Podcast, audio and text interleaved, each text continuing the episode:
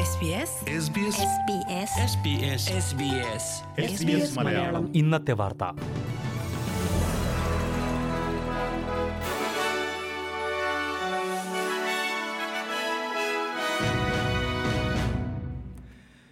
നമസ്കാരം.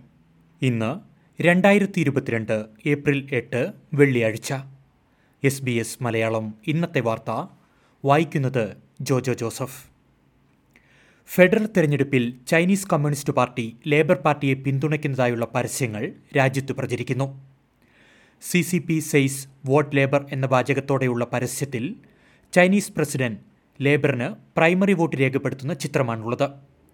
ബുധനാഴ്ച പെർത്തിൽ ഒരു ട്രക്കിലാണ് ഡിജിറ്റൽ ബിൽ ബോർഡ് ആദ്യമായി കാണപ്പെട്ടത്. പിന്നീട് മെൽബണിലും കാൻബറയിലും സമാന പരസ്യം പ്രത്യക്ഷപ്പെട്ടു.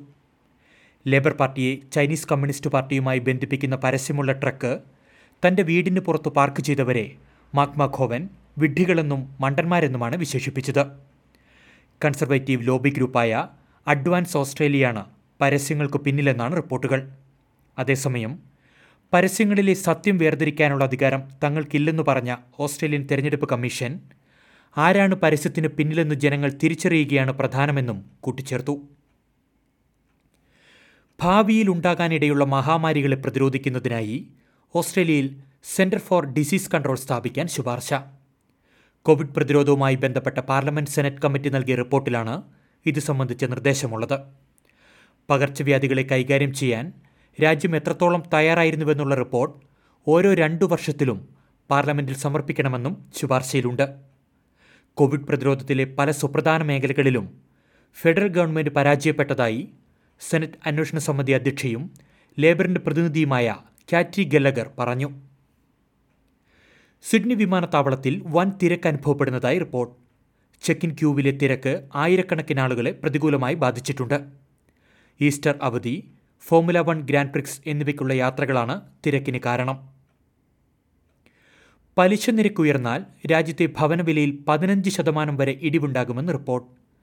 പലിശ നിരക്ക് കൂടുന്നത് ഭൂരിഭാഗം വായ്പകളുടെയും തിരിച്ചടവ് ശേഷിയെ ബാധിക്കില്ലെന്നും റിസർവ് ബാങ്ക് ഓഫ് ഓസ്ട്രേലിയയുടെ റിപ്പോർട്ടിൽ ചൂണ്ടിക്കാട്ടുന്നു.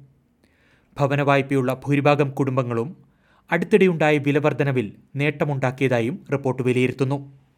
നിലവിലെ സാഹചര്യത്തിൽ വീടുവിലയിലുണ്ടാകുന്ന ഇടിവ് ഇക്വിറ്റിയെ ബാധിക്കില്ല. വീടുവിലയിൽ ഇരുപത്തിയഞ്ച് ശതമാനത്തിലധികം ഇടിവുണ്ടായാൽ മാത്രമേ ഭൂരിഭാഗം വീടുകളും നെഗറ്റീവ് ഇക്വിറ്റിയിലേക്ക് എത്തുകയുള്ളൂ. വീടുകളുടെ മൂല്യം കൂടിയതാണ് ഇതിന് കാരണം. ജൂൺ മാസത്തോടെ റിസർവ് ബാങ്ക് പലിശ നിരക്ക് ഉയർത്തുമെന്നാണ് നിലവിലുള്ള സൂചനകൾ. കോവിഡ് വൈറസിന്റെ പുതിയ വകഭേദം ഓസ്ട്രേലിയയിൽ റിപ്പോർട്ട് ചെയ്തു. ഡെൽറ്റയുടെയും ഒമിക്രോണിന്റെയും ഹൈബ്രിഡ് വകഭേദമായ ഡെൽറ്റ ക്രോണാണ് ന്യൂ സൗത്ത് വെയിൽസിൽ കണ്ടെത്തിയത്. പുതിയ വകഭേദം കൂടുതൽ മാരകമാണെന്നോ വാക്സിനുകൾക്ക് അതീതമാണെന്നോ സൂചിപ്പിക്കുന്ന തെളിവുകൾ ഇതുവരെയും ലഭ്യമായിട്ടില്ല. ഇനി പ്രധാന നഗരങ്ങളിലെ നാളത്തെ കാലാവസ്ഥ കൂടി നോക്കാം.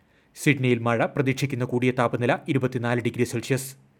മെൽബൺ അന്തരീക്ഷം ഭാഗികമായ മേഘാവൃതം ഇരുപത്തിയാറ് ഡിഗ്രി. ബ്രിസ്ബെയിനിൽ ഒറ്റപ്പെട്ട മഴ ഇരുപത്തിയേഴ് ഡിഗ്രി. പെർത്തിൽ അന്തരീക്ഷം ഭാഗികമായ മേഘാവൃതം ഇരുപത്തിമൂന്ന് ഡിഗ്രി. അഡ്ലേഡിൽ തെളിഞ്ഞ കാലാവസ്ഥ കൂടിയ താപനില ഇരുപത്തിയെട്ട് ഡിഗ്രി സെൽഷ്യസ്.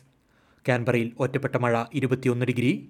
ഡാർബിനിൽ തെളിഞ്ഞ കാലാവസ്ഥ പ്രതീക്ഷിക്കുന്ന കൂടിയ താപനില മുപ്പത്തിനാല് ഡിഗ്രി സെൽഷ്യസ്. ഇതോടെ എസ് ബി എസ് മലയാളം ഇന്നത്തെ വാർത്ത ഇവിടെ അവസാനിക്കുന്നു. ഇനി ഞായറാഴ്ച രാത്രി ഒൻപത് മണിക്ക് വാർത്തകളും വിശേഷങ്ങളുമായി തിരിച്ചെത്താം. വാർത്തകൾ വായിച്ചത് Jojo Joseph. SBS SBS SBS Malayalam. ഇന്നത്തെ വാർത്ത.